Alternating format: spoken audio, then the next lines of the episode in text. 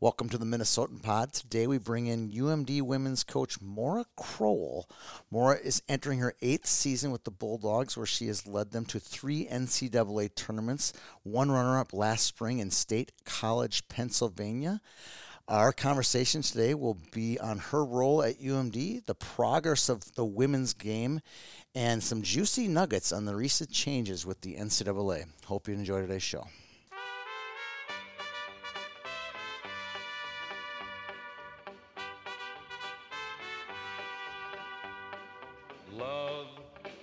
A burning thing, and it makes a fiery ring. Bound by wild desire, I fell into a ring of fire. Well, Maura, how are you doing today? Yeah, I'm doing great. Good. Uh, I got you all dialed up on a camera. You're looking good. Uh, we're going to have some fun here. Um, so, how is your summer going so far this summer? Summer's been good. Goes by fast, and classes are starting here on the 29th, so it's uh, it's come to a quick close. Are your student athletes here on campus already? Yeah, they're trickling in. We had a couple uh, weddings in the past week. Wow. Yeah. Of had, past players. uh, just graduated. Just graduated, and really? Klein. Yeah, I had uh, weddings a week apart. So we, I was at the one uh, this past Saturday, Klein. So saw most of the girls there. Oh, that's awesome. Yeah, pretty That fun. is awesome. Pretty fun. And you said that you uh, grew up, and we'll get back to the East Coast. You said you maybe spent some time on the Cape too with I did. family. Yeah, yeah. That's pretty cool. pretty nice. Yeah, very fortunate. That's pretty cool. And you have your own beach apparently there. You don't have to wait. I don't know about that, but I'm joking. I, we were laughing before we started the show. I was I went to Cape Cod and we had to go wait in line park our car, which would be looked like it was like an hour. And you said, well, some people have their own private beaches or something like that. well, right? that and you don't show up on a Saturday at 10 a.m. thinking you're gonna roll into the beach. yeah, silly me, silly me. So, well, that's a good start, though. I mean, I'm glad it, I had some spent some time actually in Boston at the men's Frozen 4 Mm-hmm. I've been out in Boston quite a bit the last year. This is where you grew up. You grew up in the south part of Boston. You're not a Southie, though. no, I, I became one when I was at UMass Boston. That's where I was living, but no, I grew up in Mansfield. Okay, so tell us what Mansfield looks like, Yeah. uh, East Coast wise, compared to let's say the Twin Cities or, or Minnesota. Yeah, typical suburb of a city. Um, I wouldn't say it's very descriptive, just, you know, middle class. A um, lot of sports, a lot of activities soccer, baseball, softball. Hockey wasn't so big in Mansfield when I was growing up, which will lead We'll to all, to the- all the we'll reasons why I was out of the house early. Um, but my family still lives there. My mom's still there. My brother lives there now. So uh, I still get back, and it's nice that we're in the same house. So how far uh, when when there was a Red Sox game Yep. or a, a Bruins game or whatever, Yeah. was that within reach for you to go do something like that, or was that kind of like an, an affair? Like uh, was we have to get up, big deal, It was right? a big deal. We would take the train. It was a special event. Yeah. Uh, I remember those times very vividly in my head, going with my my dad or my brother or my mom and the whole family, and it was like a big night in the city. Right. So we didn't we didn't go to Boston often. okay, Yeah. But the Patriots was pretty close to where you grew up. Very close, Right. but impossible. That probably to wasn't get tickets. but that still was a little bit more within reach had you had tickets, right? Yes. Fo- for uh, what's it called, Foxborough Stadium, pretty yeah. close to Yeah. where you grew up. Now it's Gillette, but yeah, it's the town next to us. Yeah, okay. So, I figured it was very close. convenient. I figured it was close. Um, okay, so talk about sports. You said you had, you told me before, you had two o- older siblings. Three, three. I have an older brother and then two older sisters. Yeah, the two older sisters Yep. and the older brother, right? Yep. But th- and then your and then your older brother. Yep. Um, now, did they play sports? Um, my sisters, no. My brother, yes, but not um, not to the level of playing in college or uh, beyond high school. Okay, and then um, so where did you get your love for sports? Because I'm guessing Yeah. I know you played field hockey on top of ice hockey, correct? I did in high school. I played field hockey and lacrosse, and Um, a little bit of golf, played baseball, softball when I was little. We skied, you Yeah. know, a little bit of everything. My neighborhood was really fun. Tons of kids, uh, quiet streets, so we could play, you know, street hockey. We could play basketball. We could play football, tag football, Yeah. things like that. Um, so that was a really fun way to grow up. And hockey, my dad played uh, his whole life. His whole family played, and he played in college. So that kind of fueled that fire for me. Did he play like old man hockey, or had he given it up by the time you were born? He gave it up. Yeah, he wasn't one to to go to the rinks unless it was with us. Right. So my Yeah. point, like, he, it wasn't like coaching you or getting you on the ice wasn't kind of like a, a pain. This was probably probably Passion. got to juiced him up pretty good, yeah, right? passion. Yeah, he grew up on ponds, so we tried to get out to the to the ponds with him when I was little, little, and uh, you know, he never he never actually coached me. Uh, I think he might have coached my brother, but he didn't coach me, which I think I appreciate. Right. Did he play with you in the in the backyard or the ponds or the parks or any of that stuff? Oh yeah, he would Yeah. get out there with us. Yeah, and in, in the driveway, he. I, we had steel pucks, you know. It was back in the Really? day where those were like, oh yeah, you got steel You got a stick handle with the steel pucks and weighted sticks and things like that. He, he would have us working hard in the driveway. Okay. um, and was hockey always your favorite sport? I think so. Yeah, I think so. I liked I, I liked everything. I really liked skiing, but that conflicted with hockey as I Yes, got older, did. obviously. I played basketball. I loved basketball. Softball was probably my second favorite. Um, I was a catcher and really enjoyed that. Would have played that in high school, but my, my high school didn't have softball at the Really? time, so that's where uh, the field hockey lacrosse kind of came in. Got it. Okay. Yeah. So I want to talk about because there's going to be kind of a theme here of girls slash women's hockey. Yep. Um, that I want to talk about. Um, but this will be the first part of that theme. Is is when you played hockey. Let's talk about the first time you said, "Dad, I want to play," or your dad said. Do you want to play? What, what, let's get to that one first Oh, because it's a little different, especially like you graduated high school in 1998, Yep, correct? yep. So that would have you got to back out like 10 years from there. That's 1988, Somewhere in the 80s. right? Yep. That is not exactly a uh, a mainstream decision, athletic decision, correct? Not at all. Okay, so Um, let's start there, okay. and then we'll we'll progress forward from there. Well, so I've heard this story many times because um, I started figure skating, Of like a lot of females, Yep, and yep. um, we got uh, we got a skating coach, and you know, I was I was like, oh, but I want the black skates, mom and dad, I want the black ones, and they were like, okay. And they asked my skating coach, my figure skating coach, will you teach her in the hockey skates? She said, I like her, so I will teach her, but she has to do the the final recital, uh, the final figure skating recital. Yeah. And that was the deal. So I did that, and and she was great. She, you know, uh, I think we rented out the center circle, and that was it during public skating. right, And that's where I learned, uh, you know, I obviously was pushing chairs and doing things like that, but that's Right. where I really, really dug into the edges and the crossovers and, and Yeah. f- building that foundation. And uh, I went to the black skates and never turned back. and then when did you get a stick?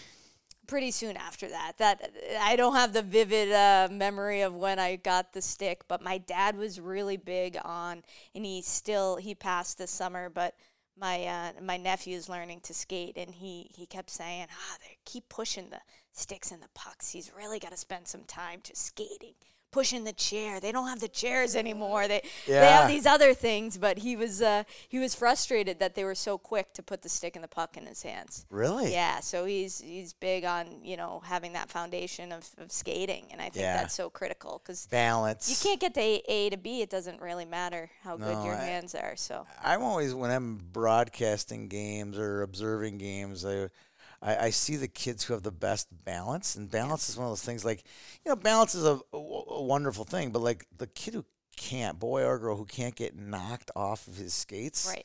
wins so many puck battles, Yes. wins so much in front of that. You know, Totally. balance is such a key thing. it is. Um, so I, I'm assuming uh, in the late '80s, early '90s, when you started, you were playing with boys. I was. Yeah. And how did you like that? I loved it. I loved it. I uh, I grew up. The neighborhood I was in was mostly boys. Uh, I had the older brother, um, so I was very comfortable with the boys, probably more so than the girls at that age. Right. So we had a blast. They always took care of me and looked out for me. Uh, that was the kind of relationship we had, and I never wanted uh, special treatment. Right. I, I, I remember one of my coaches was sort of favoring me, and in a, a way I didn't want him to, like cutting me slack, and I, Right. I told him not to do that anymore. so um, yeah, I thought it was great. And so the system, and in the, I'm kind of doing a little study on this anyway on Massachusetts and prep school hockey. The the system there was it. Were you playing a double A or a triple A level of hockey when you got to 10U or 12U hockey? There wasn't that label. Really? Yeah. Okay, no uh, labels. It was A. okay. It was A. Like Mite A. Yeah, actually there was Mite A, Pee Wee A. That was the top, and then it was B. okay. and then kind of like more like Minnesota. in a way. Yeah, All I right, think all right. so. Now that you jog my memory, it was a while ago. yeah. So when you uh, tell me about your experience, was it uh, were you playing year round? Were you playing other you know other sports? Right. What was what was young, the young, system? pre pre high school. You're talking? yeah, like like youth hockey, Yeah. ten U, twelve U. No, it was the great balance back Yes. back when it was more pure and and you played for the love of the game and you should get the violin right right out right now, right? I'm aging myself, Yes. but no, it was fun. It was it was hockey season. Um, I think we started in the fall, and so the summer we'd play baseball, softball, uh, hockey through the winter, and then I yeah I didn't play soccer or anything in the fall, so then I'd pick back up with baseball, softball, that kind of thing in the Yeah. spring. And then the summer was like going to the Cape and, and being a kid. yeah, well, this sounds great. yeah. um, okay. Um, so you, you you're a multi-sport athlete. Now this is where it gets serious. Is Yep. uh, 13 years old. Mm-hmm. Um, I, I I even charted out where Mansfield and Southborough were. Wow, They that's were- it's impressive. 34 miles. I'm like, well, some of these people do day school, right? Right. It's called day school, prep school, you know. And I'm looking, I'm like, she's from Mansfield. That's a long drive. And then, so the first question I asked you when I got here today was like, how did you did you leave your parents in like ninth grade, right? Yeah. Yeah, it was wild. That's pretty. It's, it's way more common. Yes. It's very uncommon in Minnesota. Right. Very common in. So you weren't a weirdo, you but know. I kind of was because I was not in a circle um, like my friends in Mansfield and uh, close friends from hockey. You know, it just it wasn't the norm to go away at 14 because there are plenty of day schools like you mentioned. But Yeah. I went on a visit to St. Mark's and I loved it. And they had a pretty good hockey team at the time, and uh, we decided that boarding was a good option. And then you get there, and oh, okay, all these people, all these people are are boarding too, and you sort of meet more people that are doing it, so it feels normal. But it it was a big deal when I left home. Yeah. Okay. Big deal from uh, the external. Big deal or internal in your family, or big deal for you? Probably all of the above. All of the above. I'm the baby of the family. Oh, you know, spoiled so- rotten. I told you my mom's Italian, so you know, and yeah. a bit of a daddy's daddy's girl. So uh, leaving home was was hard for me, probably harder for them. Yeah. Yeah, But who, so you must have wanted it. I did because I knew that was going to be the avenue to college hockey. All right. That was- that was And that's it. what you wanted. What Yes. age did you decide? Maura said, "I want to play college hockey." Was it Yeah, probably well before that. really? Yeah, yep. Okay. So we were we're gearing up for this. I went. I played for Assabet Valley, which is a Yep. a really still- good Yeah. girls hockey program, Great but team. it was you know an hour and a half each way to get to practice. Um, So I did that Ah. post Pee Wee. You know, once it went to hitting on the boys' side, I played Assabet for a couple of years, and the drive was just too much. And then What city was that in? it's in Concord, Mass. Okay, that's north, right? Yeah, that's like north Paul, of downtown? Paul Revere type stuff. You know, Yeah. Concord, Lexington. Yeah, Yeah. it's it's it's up there. That's a that's a haul. Yep. Okay, so going there, here's here's a St. Mark's question I have for you. When you got there, uh, it, it's either uh, he says it's heaven or hell, but like it's like it must have been some great because so many of the kids were in the same exact position in life that you were. They were maybe a little scared, uh, but really really excited for the athletic or extracurricular. That's the that's the sense I get when I go visit kids at Shattuck or Yeah. go visit game play watch games at Shattuck. I'm like, these kids are here all alone, but they're all together too, Mm-hmm. and they're all kind of like minded for us whatever sport Right, it is. Is, right. is that a, a f- accurate take what you were facing? Yeah, I think Shattuck is uh, such a sports crazy school that Yep. some of the prep schools out east are a little different. Where I had a lot of academic type kids in my class, way smarter than I Yeah. ever been surrounded by, and that pushed me academically. Um, but the hockey team, the girls' women's hockey team at the time was really, really strong. So once you know you do your fall sport when you get there, you're not with your hockey team. Really, I did. You know, JV field hockey. Started learning how to play that. Is it required to do a sport? Yeah. Okay, all Three right. seasons. So even the academic kids Yep. got to go Oh run yeah, cross country It's or ugly, something. but yeah, they're out there doing something. so I love it's it. it's all part of the the philosophy is you know being active, and um, I I love that because I think athletics is so important in life. So yeah, everybody has to play sports. Um, so field hockey, and then finally once the winter starts rolling around in November, that's where you get to spend more time with your your people. Right. Yeah. Right. Okay. All right. So, what was it like uh, to to play? uh, And I know you had played some girls only hockey, but Yep. now this is like serious stuff. Is the league you play in? Is it a state league or is it a New England league? Because sometimes it gets a little blurry for us. Yeah, it's uh, it was the ISL, still is Independent School League. So it's a grouping of the prep schools out there. So Okay. different based on location, you're in different leagues. So uh, we played the ISL league and had some great competition. You know, um, and I was a freshman on a, a older varsity team. I think I was the only freshman on the team, so that was just eye opening in a lot in a lot of ways. And uh, some of my players went on to play in college. You know, at BC, a couple of them, and um, they're good players. So it was it was awesome. I loved it. All right. Um, was the was the ninth grade playing with twelfth graders an adjustment for you?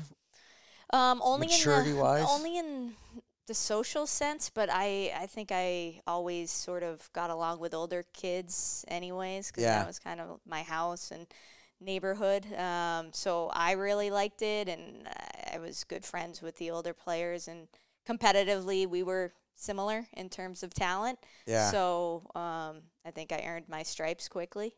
All right, so uh, we're going to jump off the tracks just for a second here. I, I look at your the roster of the the Bulldogs. I don't see a lot of ISL kids. True or false? Like Totally true. Okay, Yeah. uh, and maybe is there a reason for that or? well, we are in, in the state of hockey out Okay, here. all right, all right, all right. I'm setting it up for you. Just setting it up for you. we do have one mascot. Do you? Yeah. Okay, all right, right, all One, right. yeah. All right. I, I was like, I, it, it just hit me right there when you said, "Oh, the ISL and it's all good hockey." I was like, "Shit, that'd be a good recruiting advantage to bring kids here." And it's one of, I mean, I'm not pumping your tires too much. It's one of the top five programs in the country, Right. UMD. So it's not like it's like, where am I going? Oh You no, know? we get we get emails from all over the world, but a lot from the East Coast too. But you know, we have some really good hockey right here in our backyard. Yes, we do. Yes, we do. That's we're here to pump. Okay. all right. Um, all right. So we go to St. Mark's. Um, did you guys ever have? Is there like a league championship, a state championship, a crowning athletic achievement Yeah, we in didn't win the whole thing. We had a great. Now that you're bringing me back, Sorry. I, we had a great playoff run. That first year is when we were we were the best because we had those older players that I was talking about. Um, man, and I think we lost to Lawrence, and they had a bu- Lawrence Academy. You probably Mm-hmm. haven't heard of that one, but um, they had some really good players there too. So I remember a really competitive game at some point in the playoffs, but no titles. And then it was a build after those guys graduated. Really? And so the leadership, um, you know, I had a lot on my shoulders as a sophomore, junior, and senior. Okay. Yeah, which was great. Um, in a lot of ways, probably helped me sit in the seat that I'm in now, Yes, but absolutely. didn't didn't come with a lot of wins. Yes. Okay. um, all right. So, is it? Let's t- it, it, just as long as we're in the in New England for, for a brief minute here. Mm-hmm. Um, is it every female hockey player's dream that lives there to play for BC, BU, Northeastern? Is that is that a Is that kind of the, what they're you know kind of like it is here for to play for for UMD, Wisconsin, Minnesota? Is is that kind of a mindset? Yeah, I think so. I think so. And depending on your your academic background, Harvard's probably on that list. But back when I was growing up, you know, BU didn't have a team. Okay. Uh, BC was getting going. Like I mentioned, a couple of my teammates went there, but um, the the long storied successful programs were uh, UNH, Providence. Yeah, well, they were first. Brown. Yeah. Brown was a place that I, I definitely was interested in. Um, and, and Harvard was getting on that list. They were starting to get going around that time. Okay. All right. Just just curious Yeah. how that works. All right. So then walk through your recruitment. You said you had a rebuilding program after your freshman year. Um, were you noticed right away? Were you recruited right away, or did it was it were you a late developer? How did that work? No, they had these big Christmas tournaments, and they still do. Um, but back then, it was just limited in terms of showcases and tournaments. So there were Right. a few and big Christmas tournament. You got to show up. I remember my dad talking to him about it. I'm like, Dad, I'm still only 14. I think it'll be all right. Yeah. But that's where all the college coaches show up for you know the first time in in your life, and that's a whole that's a whole nother uh, deal that you have to figure out how to manage when they're all along the glass. For these I was just kids going to talk now, about it's the normal. jackets, right? I call But it the jackets, right? You see Yeah. the Oh, jackets, yeah, right? yeah. You see the jackets. Oh, yeah. now you're a jacket. I know, I know. Do you realize what that's doing to these? I try to Young stay athletes? low key, but I got to get close so I can see what's happening. But if you're hot on Yeah. the recruiting trail for Yeah. a player, and you have by NCAA rules only seven views during those the legal times, Right. The jacket is important. Oh, it's very important. And as your jacket changes, the looks change. yes. I'll tell you that I've worn a few different jackets in my time, and the get, UM Boston, the UMass Boston jacket. when I went from UMB to, to Harvard and UMD, boy, The I, look. yeah, the looks, The looks yeah, a lot, changed. A lot more people kind of hanging around me. Yes. I, did, I knew that was coming, Yeah. but that, yeah, that's true. That's true.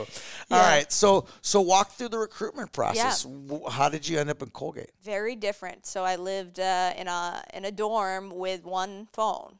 So one phone in the Oh. hallway, and we had study hall, so we were locked down for certain hours. Seven thirty. Crow, line one. Yes, yeah, seven thirty to nine fifty Yeah. every night. We were in study hall, um, and and at the end of that or right before it, the phone would be jammed. Everybody's talking to somebody, but.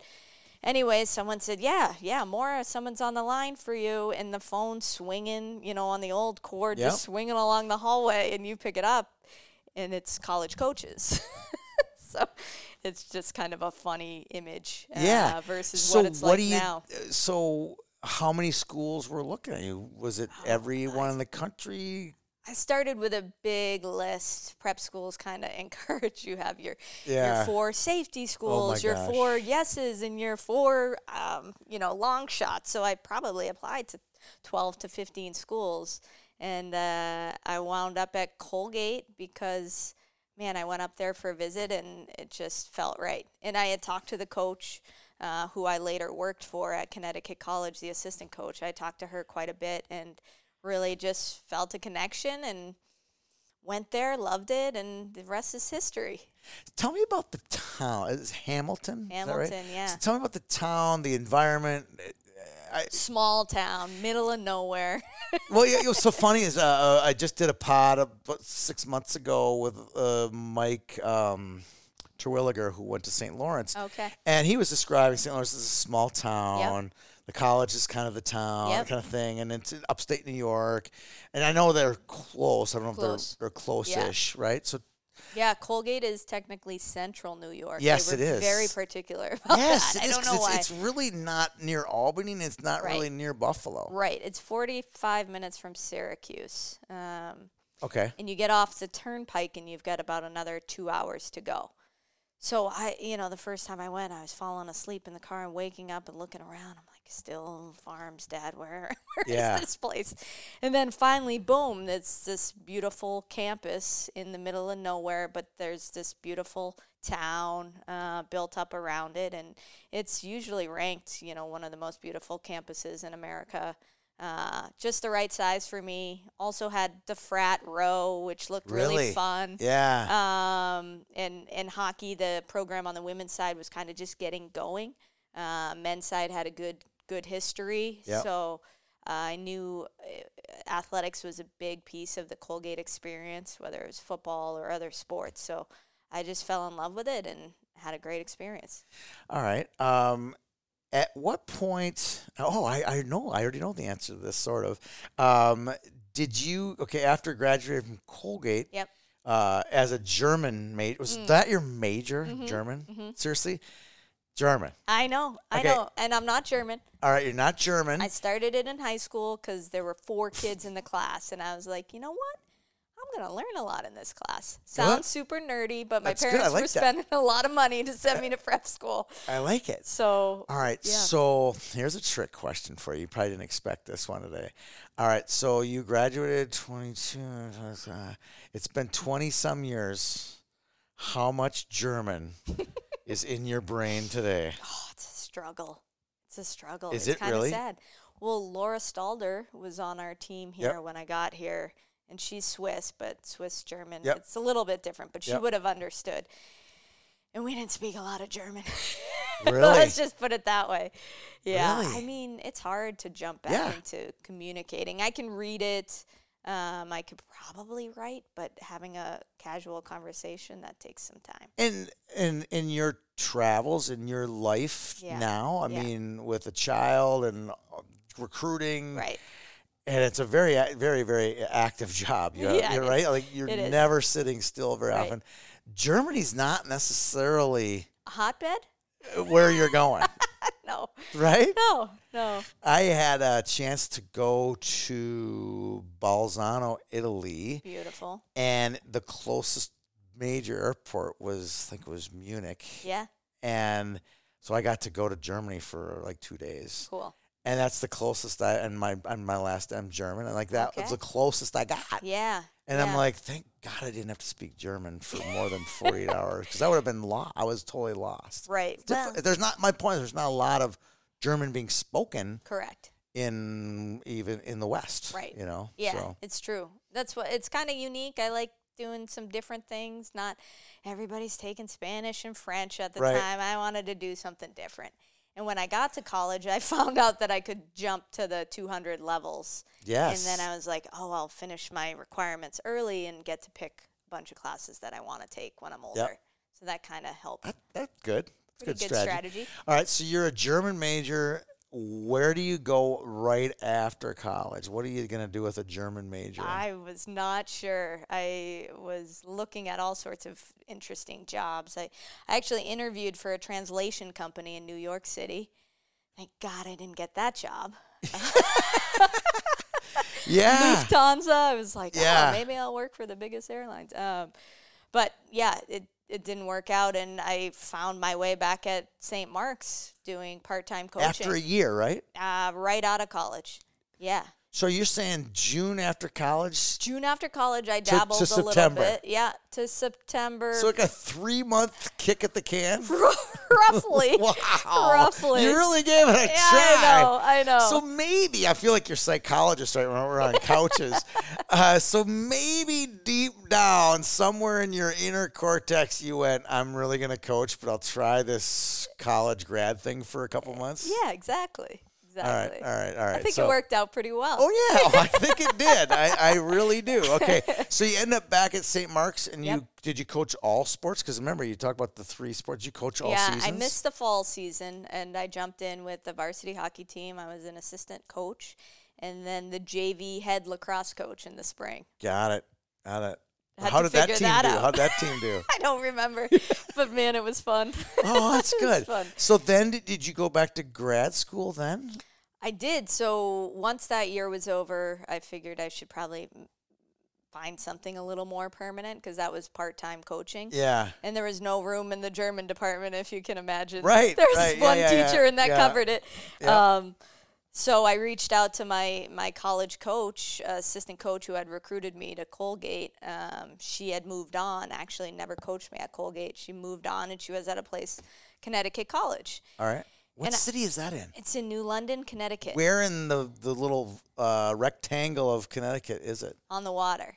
Oh, it is. Yeah. Okay. yeah, Nice. Navy base nice. area. Yeah, really, really cool Okay. little city. Um, so I reached out to her and just said, hey, you know, I, I think I'd like to get into college coaching. I'm looking for a job. Do you have any contacts anyway? Right. Networking. yeah, yeah. advice for me. And she said, this is probably July, August. Oh, really? Uh-huh. And she, I was painting houses on the Cape for a summer job while I was figuring it out. And uh, she said, I actually have an opening. Do you want to come work for me? And I said, Yeah, absolutely. She said, All right, be here in like two days. And uh, the the pay was seven thousand dollars, free housing, free food, and uh, free masters. So that's how I kind of sold it to my parents. Yeah. the master's degree, and uh, And did you live in a dorm again? uh, we had a house. We were were we called intern? No, we were all grad assistants. Okay. So it was a bunch of coaches my age, just out of college, uh, and they had a house for us right off of campus. Did any of the people in that little housing system go on to be a Division One coach? No, no, That's pretty cool. yeah, yeah. That's That's, a good cool. point. I hadn't thought. I hadn't thought of that. No, they didn't. Yeah. Yeah, So you were the uh, you were the captain now. that's right. That's right. okay. All right. So okay. So you Connecticut College for two years, and just I know a lot of people who have gone through Connecticut College that never knew where it was until you told me. But it's a really tough school. It's a really Yeah. good school academically. Yep. What was that like? Uh, was it was were the students different than Colgate? Were they about the same? Uh, was it much of a transition? They were similar academically. Yeah. Uh, D three. We Yep. were D three at Colgate until my final year. I don't know if you know. Oh, that, I did but not I was know there that. for the transition to D one. Okay, cool. And was an assistant captain on that D one team. Um, but so I would say the the kids at Connecticut College super intelligent, uh, driven, just a lower level of athletic ability. Right. Right. But I I got along with them really well. It was pretty similar. Okay. All right. Um, and then after that, I got to hear how you got this job at UMass Boston. So you had a you had a graduate degree. Yeah, so I graduated. Yeah. And then it's time to figure the next What do you do now? right. Right. So I saw that this It's either that or painting houses, Right, right? Like, exactly. Always a good fallback. yeah, yeah, yeah, yeah, yeah. Um I saw the job posting and I applied um, probably early summer. And by the time I got a phone call again, it was close to August. And you know, August school yeah, starting yeah, yeah, yeah. pretty quickly. And um, so I, I took the interview and, and got the job. And that was a very different campus community uh, experience than anything I was uh, built for. So Right. that was a real eye opener. I learned a ton about myself, about coaching, about life uh, during those five years. Okay, so uh, paint the picture for what you meant. I know what it is. I've actually st- stopped by. I was in Boston. I was on that stop a couple times. Yeah. Um, what's the, the what's the culture like at the school? Mm-hmm. And I didn't even know that that was the school where they have hockey. Where's the rink? Right. It's it's right in there, right next to the gym. It's um, a cool rink. It is surprising that they have it. It's an urban campus. And Yeah. it's, it was a commuter campus, so there Yeah. were no dorms when I lived there. No dorms. So your players are driving in from various parts of the state uh, to come to classes every day. And most of those commuters are staying with their parents. Yeah, a lot of them lived at home. Um, once once I got it going, we had apartment complexes in the area that we would help them Yeah. help them live at. That sort of became dorms. Yeah. Um, but it was it was just so different and uh, so challenging. I was 25 years old. You know, a lot of them were 22, uh, first head coaching job, and some of the things that they were just going through, had gone through in their lives was really, really intense stuff. So I grew a ton, uh, loved it, and that's really where I think I developed my passion for not only coaching but the teaching part and helping people with their lives. Because there were there are a lot of stories. I could have a whole show on some of the things I, Yeah. I went through while there. Um, but we got the program going and, and very successful, and um, I love seeing seeing where it is today. All right. So, question for I, I remember. I don't even know if it was a Division three hockey coach. Might have been a basketball coach. said to me once, um, "I never know if they're um, coming to my school until the second week." Never the first week. Yeah, anybody can show up the first week. Right. But once they've hit the second week of Yeah. school, Yep. I know they're bought into attending class and being here. Right. And they're going to actually play the sport for me. True. And this was like at St. Thomas, right? So it's Yeah. good school and, Right. you know, a little bit more pretty well adjusted kids, whatever. Yes. I can only imagine what it would be like being in your role. Did you have the similar kind of Yes. when I- you, you you recruit this kid to come to your Yeah. school, and she's like, uh, maybe not. well, you're you're much more than just a coach. Yeah. At a school like that. Guidance counselor, Yeah, big time, big time Yeah. psychologist, uh, making sure people are doing what they need to academically, getting there safely, cars breaking down. I mean, there's a variety of weird things that go. I can only imagine how many missed practices because of yeah, car then- failure. I know, but uh, surprisingly, you know, one thing I think that people don't understand about D3 athletes is the absolute love for the sport. Yeah, just pure. You know, they're not doing it for money. They're not doing it for what's coming after. It's for right now. It's for the players around them. And man, they didn't miss a lot of practices. And I had to instill a lot of discipline during those years. So we had a lot of them in the stands at times yeah. uh, for a variety of things. But man, they they just loved it. Interesting you said. So there weren't a lot of kids uh, looking up in the stands for mom or dad's approval. Not necessarily. No, Yeah. more more about the people next to them. Yeah, Yeah, they wanted their approval. Yeah, exactly. That's pretty cool. It is really cool. And I think D3 coaches do so much work. You know, um, there is no operations director. There's usually I had one assistant coach, and it's a part-time position. So you're you're doing the food. If you want them to eat well, you're planning the meals. You're making sure the caterers show up. You're getting the bus ready. you're doing the recruiting. You're doing the fundraising. We did car washes and all sorts of fun stuff. You want a breast cancer event, you're the one doing it. Um, so I think it was such an important experience in my life. Yeah. Yeah. It almost must make you that much more have more gratitude for where you are right now. Yes. That's I, I really appreciate my journey. Yeah. Uh, nothing was handed to me. Yeah. I really earned my stripes, and I think it gives me a really valuable perspective. And I hope my staff feels appreciated because I so appreciate the work that they do. It's not expected. It's Yeah. something that um, I I try to always show the gratitude and show that I understand their roles because I've been in those ones too. Yeah. Oh yeah. Ops, I've done that stuff. I haven't done much equipment, I'll say, but uh, those guys are phenomenal too. Yeah. Okay. So how did we get to what made uh, it you attractive to Katey at, at Harvard to, to move from a when she's looking for a coach, she gets the pick of the litter. Right. And I'm not trying to pump have you pump your own tires, but how did you get that job? What were some of the things that were maybe led to that uh, opportunity at Harvard? Yeah, it was an interesting summer before uh, starting at Harvard. I, I wasn't planning on leaving UMass Boston, but I knew they had an opening, and somebody had talked to me about that. I said, "Oh, that's interesting." Okay, um, and then I got invited to work at the USA Hockey National event in Lake Placid. She was the head coach. I was going to be a camp coach. Yep. Like, oh, And there's lots of them. I Yeah. was at the one in St. Cloud and I saw all these just just clans of Yes. young women coaches get, earning their stripes. this was the top level. This was post Olympics 2010, and it was all those. It was with the senior national team. That's the camp. The 22s?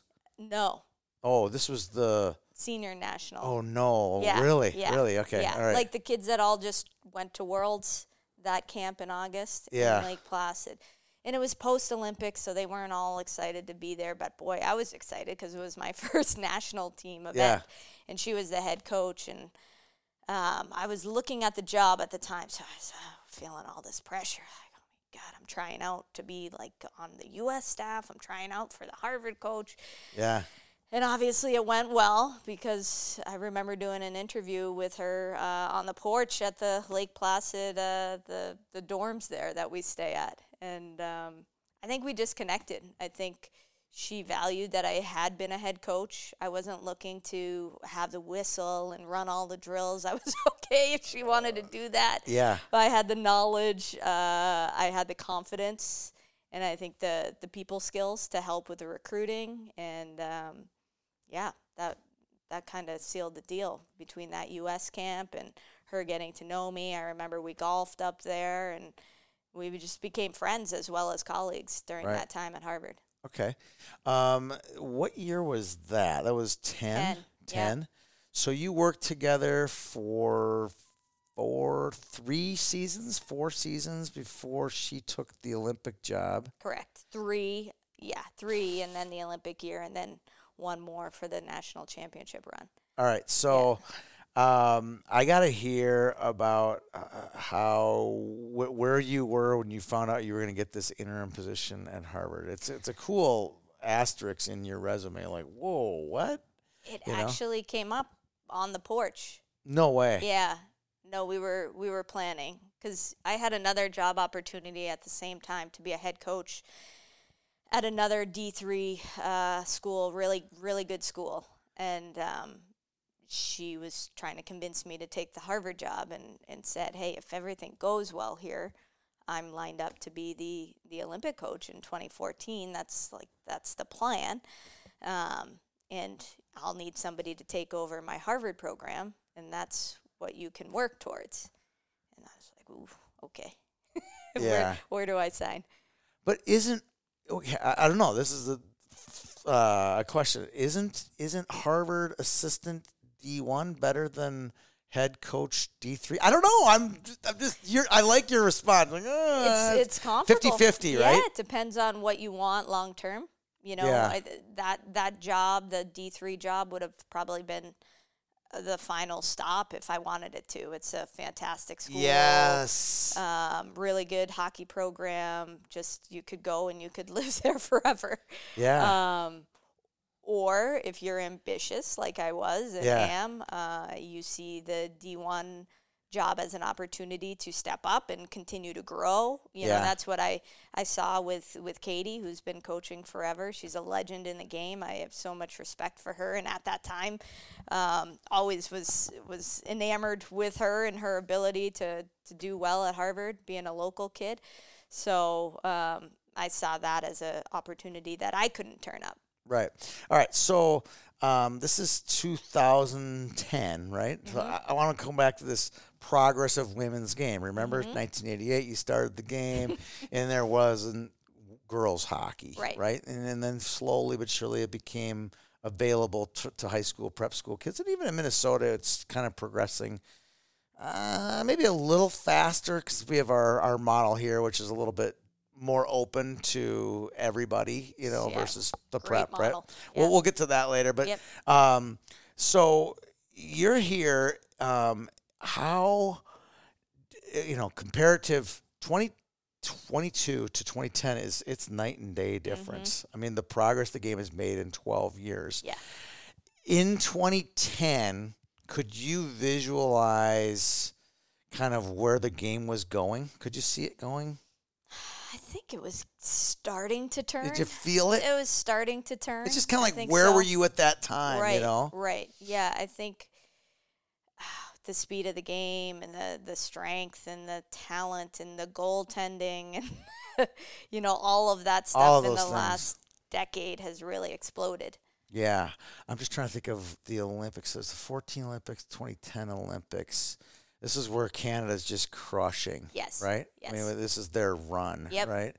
Um, 14 was the the the hit post Olympics. Okay, sorry, I got. All right, all right. Mm-hmm. Yep, oh. This is where I think I really. At 2014 is where I started. Yeah. Like, oh yeah, the the switch is on. The Yeah. switch was by 12 or 13. I had daughters that played, and Okay. they had heroes, and you know, so the f- switch is on. By taking it to 10, I think the sport is it's on its way. Yes. Right? Yes, definitely. There I mean a lot of the players that played for multiple years were on that 10 team, right? Right. Like a lot of those Wisconsin Badgers were getting going. Mark was the coach. Yep. Um so yeah. Yeah, it was it was emerging. They were big, strong. You know, that that's kind of the the flow of the game, you know, 98, 02, 06, big, strong. Yeah. Everybody was just strong.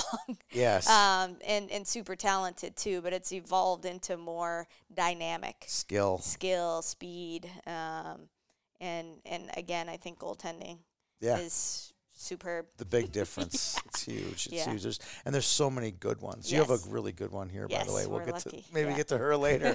All right, all right. So back back on track. Yep. Jumping off tracks Yep, a little bit here. 2010-ish, 2010ish. Okay. yep. So what a great opportunity. Mm-hmm. Um, were you ever nervous as a coach at Harvard to maybe not fulfill that expectation to get to 2014 or were you super comfortable and confident I would say more comfortable, confident. Yeah. I just believed in myself, and um, I really dug into the recruiting. That I think, as an assistant coach, a lot of assistants will say, or people in podcasts will say, "What do you think the most important thing is to tell a, a young assistant coach?"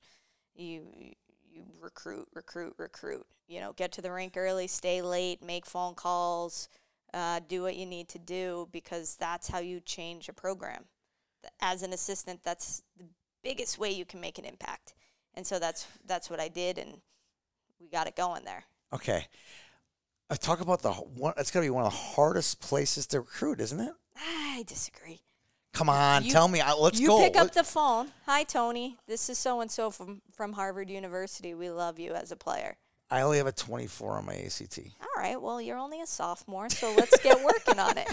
Because back then, Right? that back then we could do early recruiting. and- Yeah. And, so uh, we we dug into the whole process. All right. Yeah. 24 as a sophomore, we've got six more opportunities. we'll get you to that take wasn't that it like test. 28 wasn't that the number i've heard Yeah, to i've be a heard pretty that good player, but yeah, there's a Right? there's a system. okay so okay, there's that part of it and Yep. then it's really expensive Yes, yes, it is, but it's a golden opportunity to go. i feel to like the i'm talking to the salesperson to go to the best university in the world, you know? Yeah. That People really, you know, we were talking about the jackets before.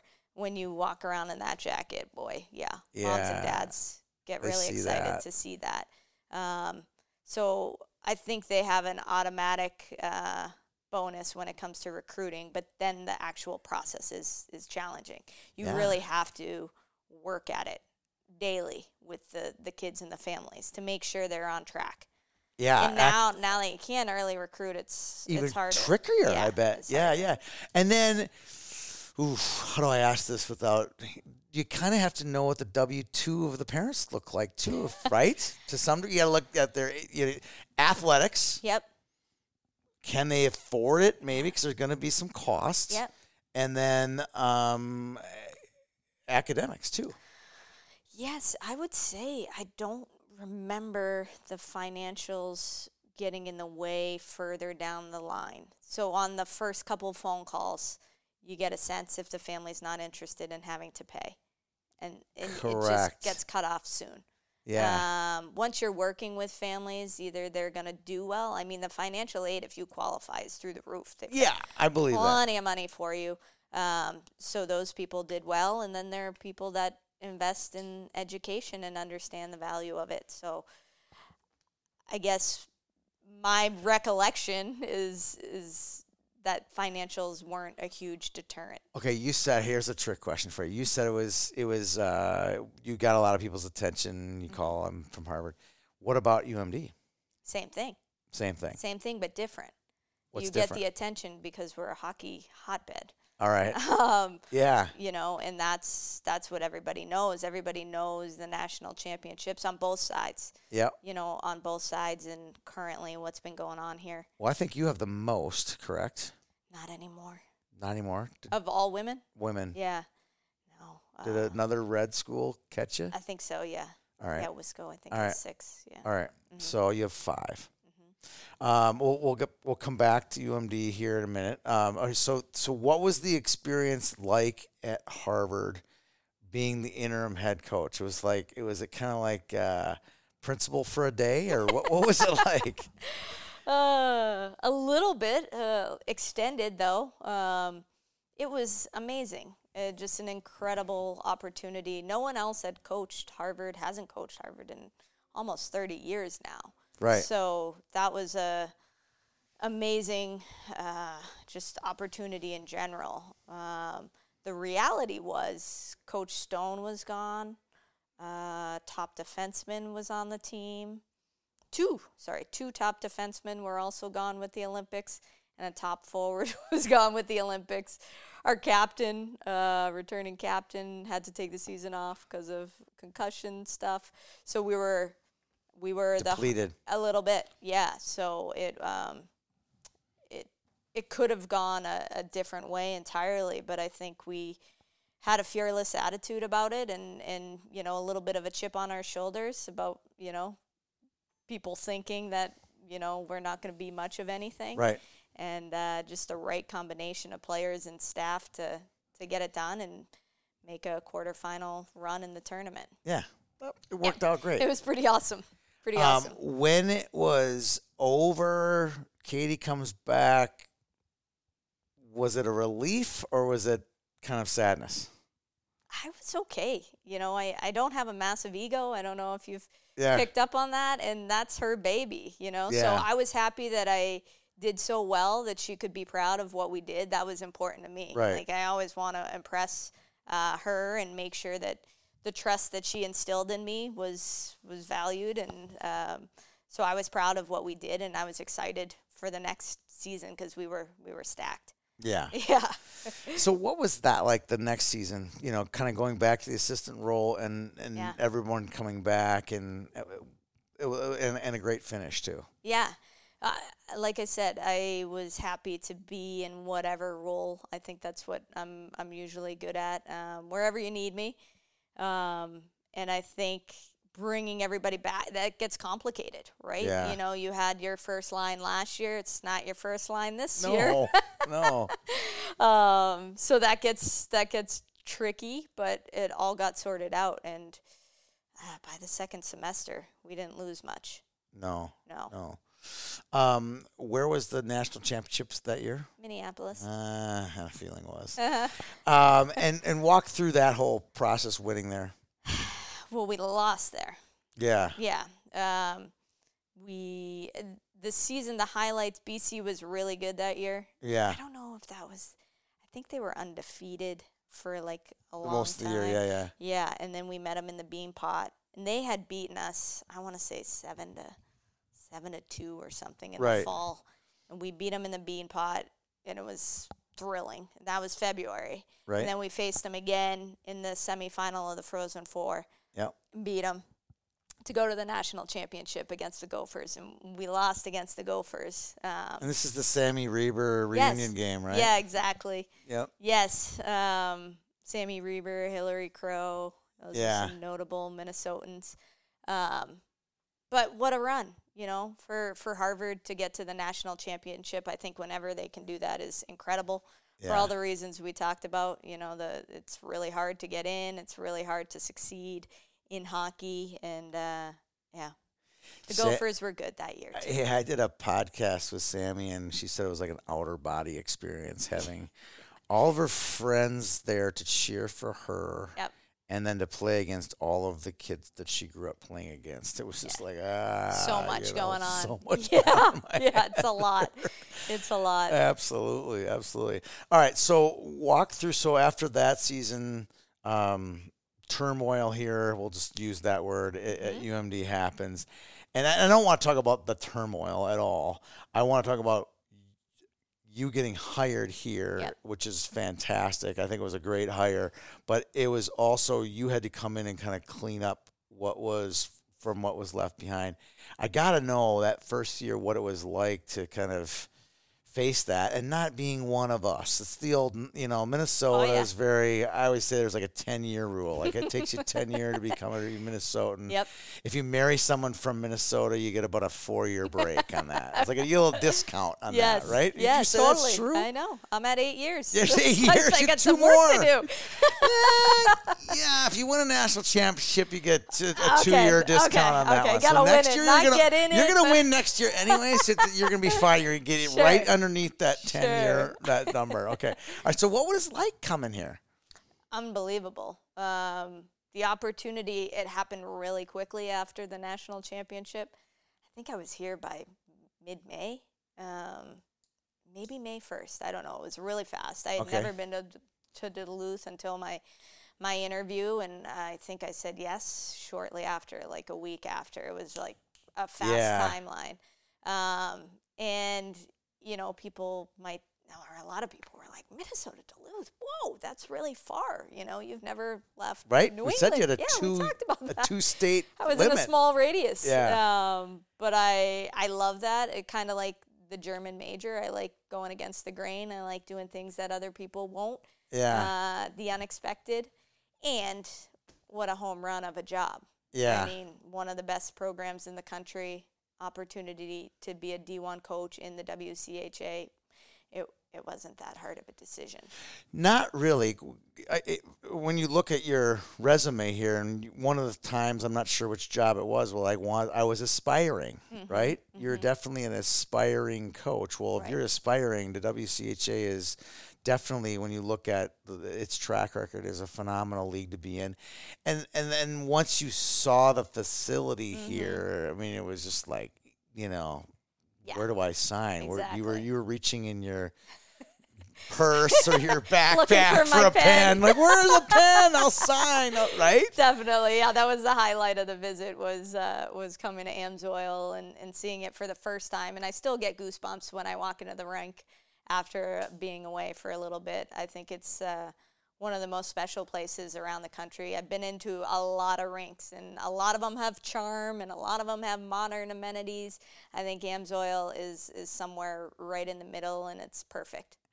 Well, it has all of the things you talk about. I think it's got charm. I mean, considering where you're located, I mean, it, it's, it's phenomenal. And you talk about chills. I got chills too, pulling into the building today and walking in this private little entrance Yes. and being greeted by you and Scott. It was just like I kind of got chills. Cool. And then he kind of give me the a little bit of a tour. I can Yeah. get a little bit of tour from you guys, from you as well. But it was like, this is badass. It is. sorry, It it is, just. It is No, it is. so awesome. Yes, it is, and I I like that it's private down here. That not everybody can can come and see it. You sort of need an invite, and Yeah. that makes it feel even more exclusive. And you know, when you walk out into the rink, the smell, the look, the feel, it's just top notch. It's funny that you just said that part. You got chills because it is. It's that cool of a spot. You know how you know. And you talk about recruiting. When recruits come here to Mm-hmm. on a visit, they must just their eyes must pop out of their head. It's it's pretty awesome, especially when the sun's shining and a nice summer Get the day lake like this. behind the lake. I, I don't have to say much. Right? Here you go. Here you go.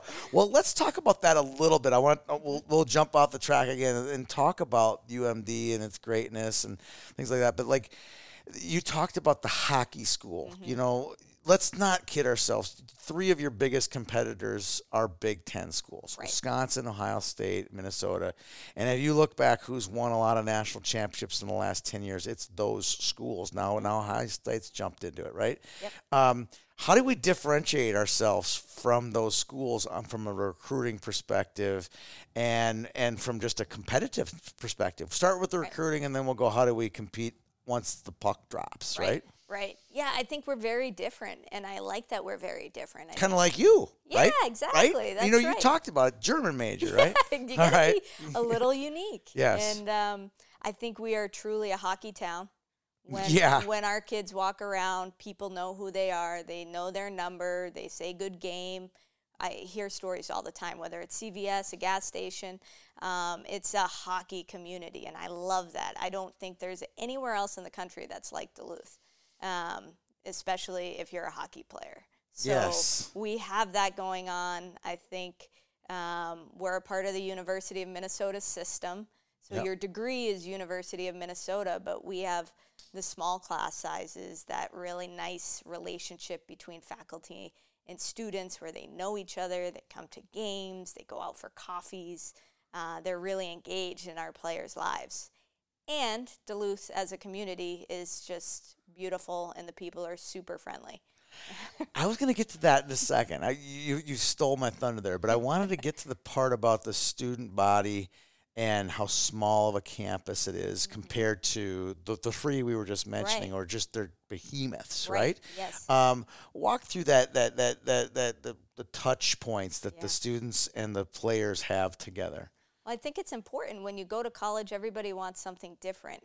Here, you're going to see familiar faces. You're going to you're going to run into people that watched your game. You're going to run into people that you have class with, that you're going to hang out with on the weekends. And I think that small feel is is great for parents when they're sending kids off to college. I think it makes them feel good. Like, okay, this Duluth community, they take care of each other. It's small, it's close knit, and they love hockey. Yeah. Um, so you get that big celebrity feel as a as a female athlete as well as a male athlete, Yeah, yeah. which is really special. And uh, people know who you are, and I think that helps, especially in today's day and age where you know, people are ha- having a hard time figuring out who they are and finding Right. their way. This is a great place because people take care of each other. Is the whole the Duluth? I mean, just the the tourism in this town. Mm-hmm. Um, it's a f- great place to visit. Um, is, do you ever have a struggle people getting to come here in the winter to visit and to see, you know, all the things that are here in the winter? Well, you know, we're a little busy in the winter, so when it comes to visits, it's usually in the Summer. Yeah, Really? summer, fall. Um, Okay. You know, and by the winter, they're usually already coming here. Yeah. no, I think it's awesome in the winter. You know, Yeah. there aren't too many places like like Duluth with the outdoor activities. It's definitely not a sleepy town in the No. winter. We max out what you can do. Yes, it's cold, but it's cold in a lot of places. We're in the rink most of the time anyway. Rink to car to classes. They've got tunnels on campus. Um, and I think it's just gorgeous with the lake. Yeah.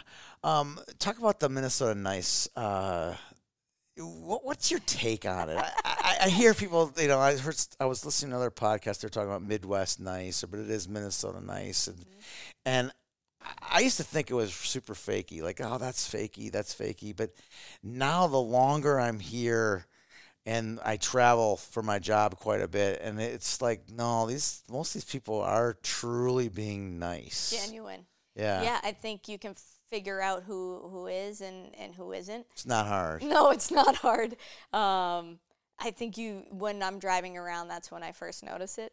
You know, a four way stop. Yeah. Oh, you go. go, go ahead. No, I'm starting and stopping, trying to figure out That's true. who's going. I It never just, thought of that. just happened this weekend, and I, I chuckled to myself because you know out in Boston you gas it. Yes. Yes. That's so funny. Uh, it I starts was, there. I was in a restaurant recently and leaving, and this guy was walking in, and I grabbed the door to hold it for him. And he grabbed the door to hold it for me, and he goes, "It was a Minnesota Nice showdown," is what he called it. That's I was like, "I've never heard that. I'm going to use that someday." Yes. That was just this weekend. So, Yeah.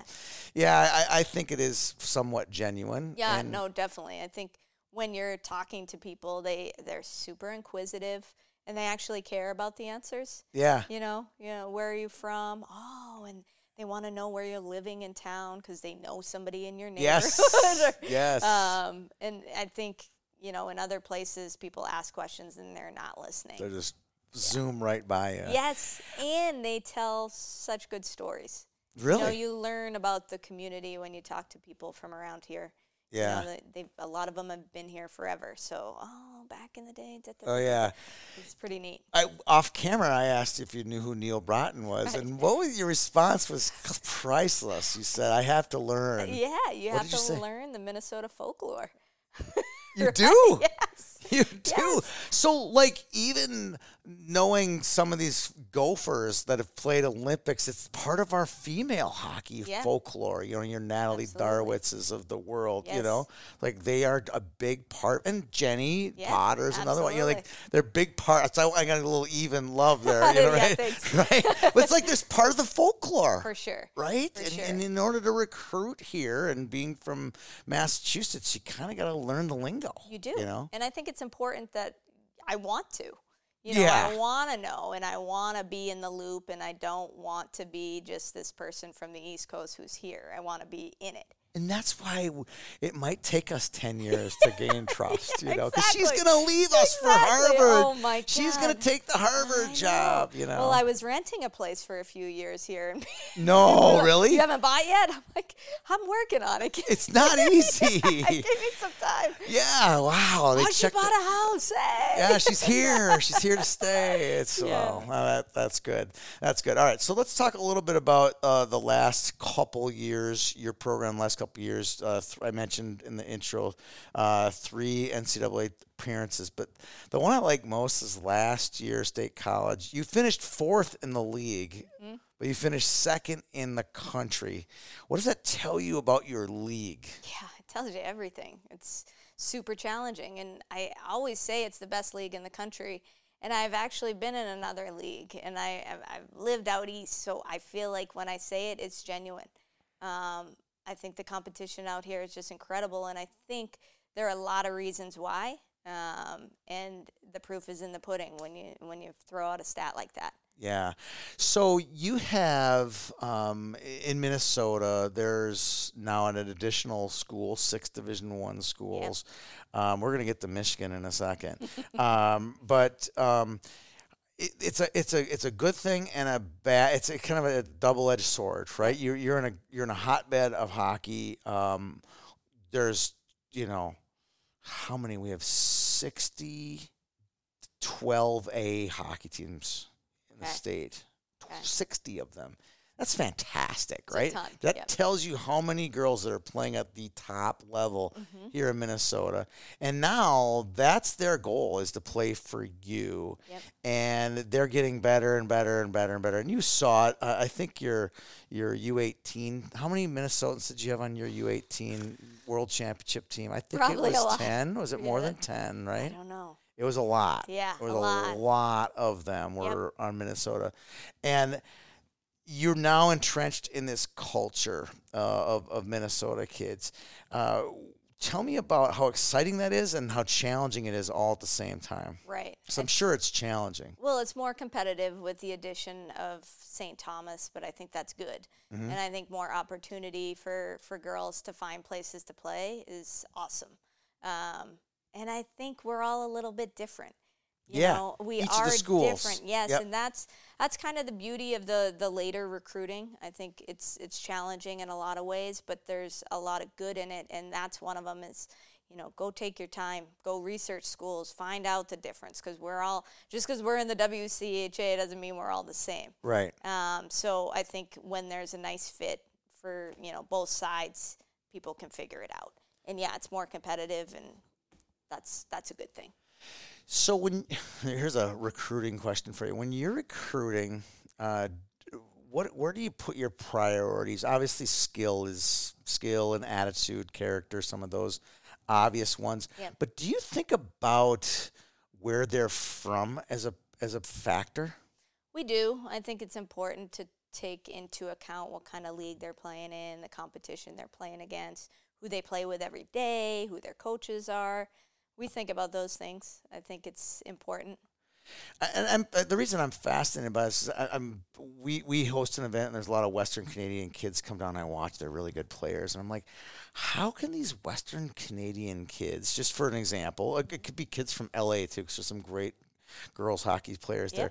How do these girls show up for a Minnesota Division One of these prime WCHA? T- how can they show up and look good?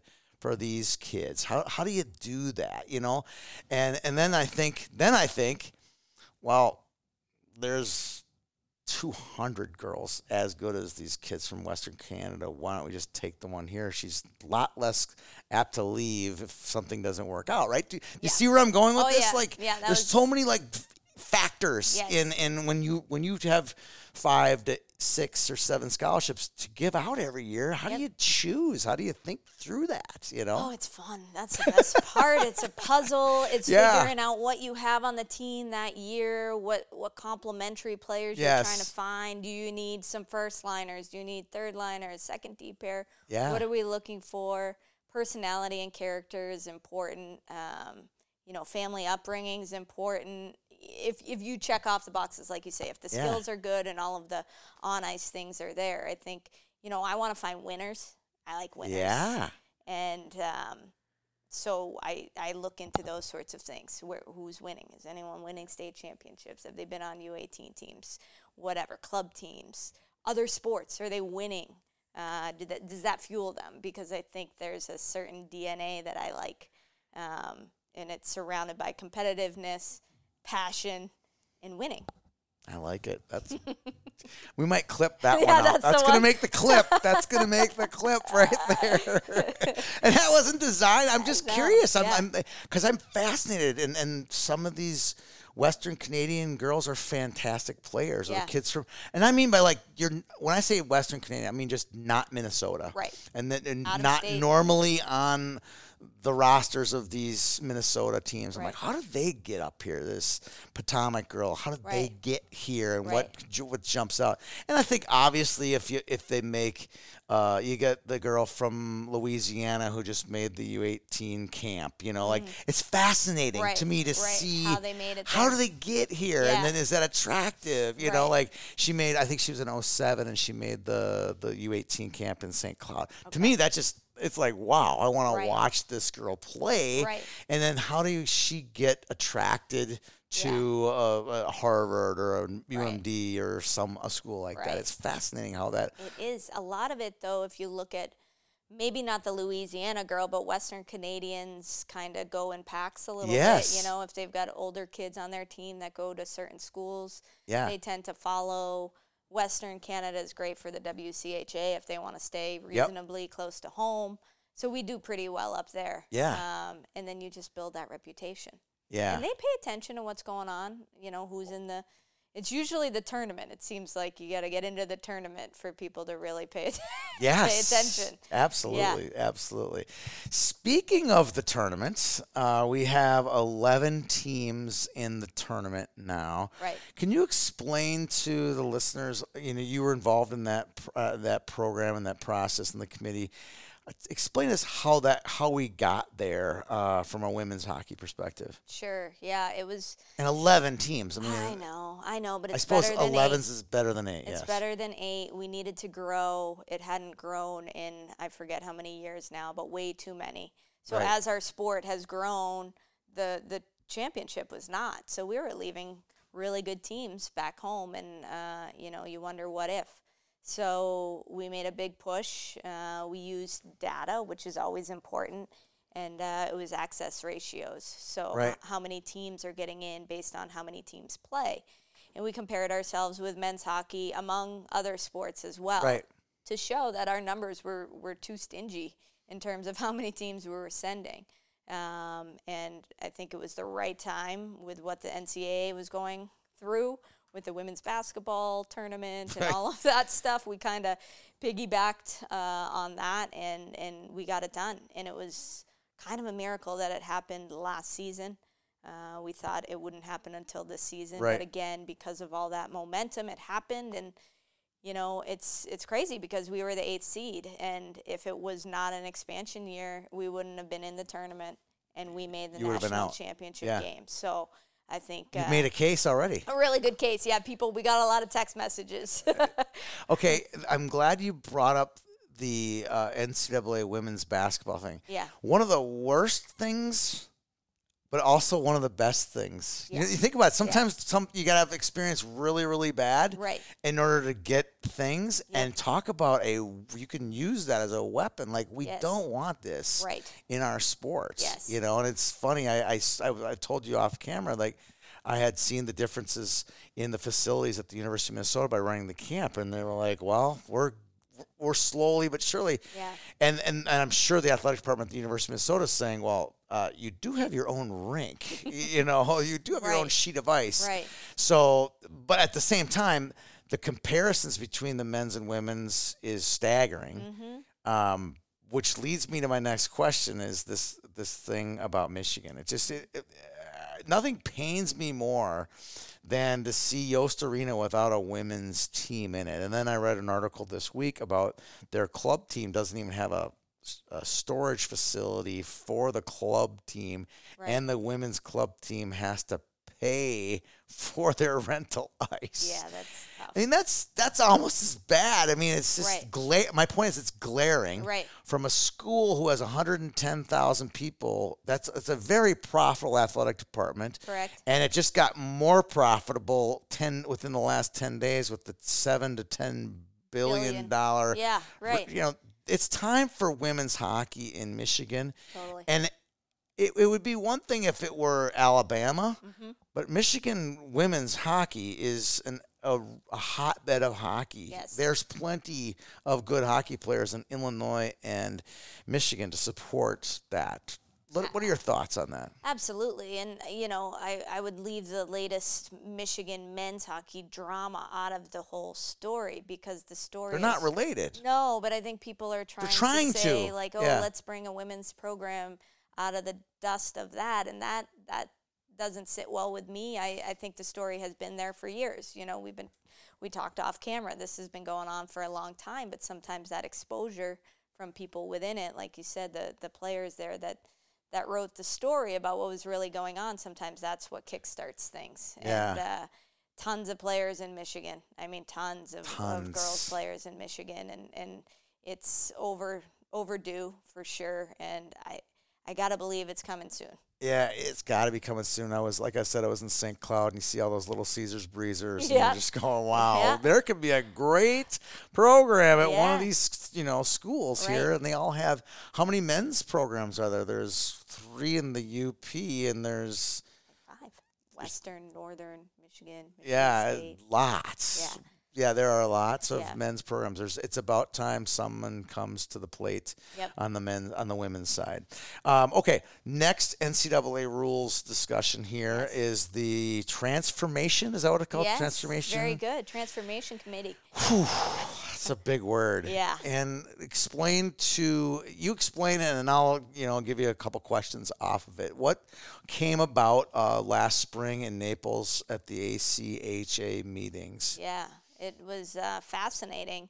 Times are changing very quickly with the NCAA kind of spearheaded off of the name, Im- image, and likeness Yes. stuff and is continuing to go in the direction of uh, what's best for the student athlete, which is, is really great. It's just opening tons of, of boxes. Um, and, and some of the things that have been discussed are um, eliminating the number of coaches, uh, the restriction on the number of coaches you can have, uh, eliminating the restriction on the number of scholarships you can have on a team. Um, you know, just providing more benefits to student athletes in general for a variety of things. So it's all financial. Yeah, okay, right. So if I'm if I got this right, um, this strikes me when I read when I read all of this, all it does is strike me is that the r- richer schools will get richer and the poorer schools will get poorer. Because if you can add, if you have 18 is the limit now, Yep. right? Yep. If I can, let's say I have 26 players, if I'm the Big Ten school Mm-hmm. and I can go to 26 full scholarships and you're still back in 18ville, Right. they're going to take eight more players from you and the competitive balance becomes uneven. That's I would be breaking out in a sweat if I'm a non-Big 10 school. Fair fair fair statement? It, it's definitely concerning in some ways. I, I would argue, though, with 26 full scholarship kids, you're going to have your hands full. 'cause there Could that- you imagine the phone calls? Six on the ice if you Yes, include the goalie at once. yes. So, um, yeah, that number is a bit big, but um, I'm just throwing it out yeah, there. no, Yeah. I, I know what you're saying, and I think it's definitely something we have to think about, and the parity of the game, the pureness of the purity of the game that we all love on the women's side. Some of those things might might change as the NCAA deregulates. Yeah. Yeah. Now, what is the, and, and again, this is a raw question, no preparation Okay. whatsoever. Help explain this employee thing Right. versus student athlete. I don't even understand. Like, is this just as a wording thing, or is there going to actually be some legalities with this as well? I think it's way down the line. Um, but essentially, if we are paying for all of these things in addition to the scholarships and the all these benefits, then why aren't they considered employees? And yeah, I think it does come with legal issues and all sorts of things. So I, ho- I hope that can gets kicked way down the road. Man, that seems messy. It does. And then we don't even call them student athletes. Truly, Apparently.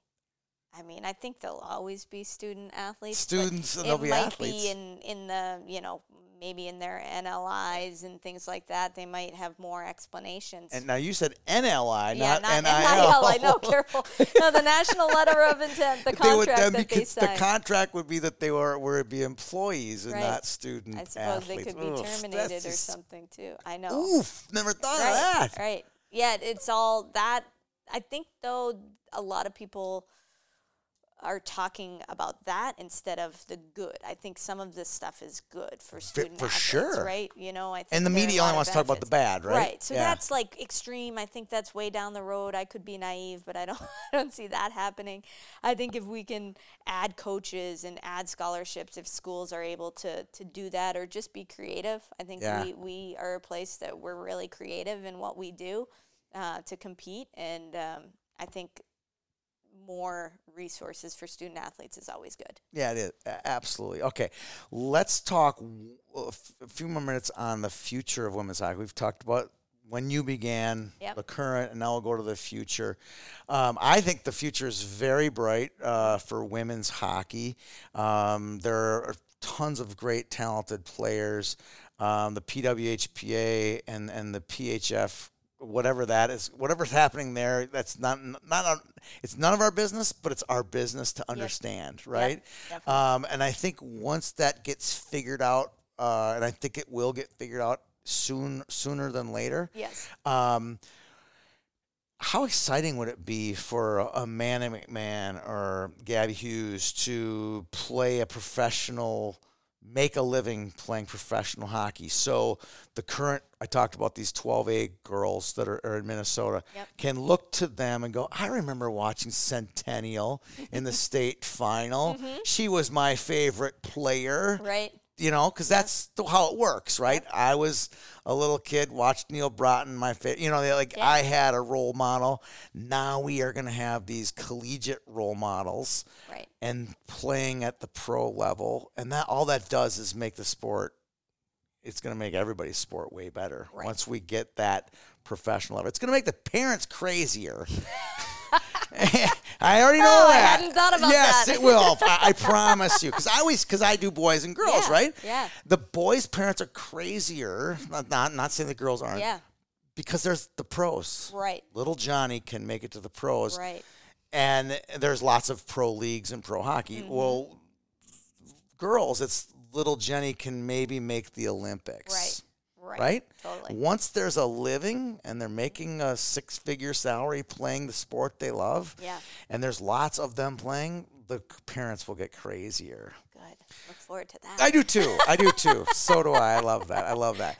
So, what is your take on it? What What do you think uh, the future is? Explain kind of what your vision is. Sure. You know, we're talking.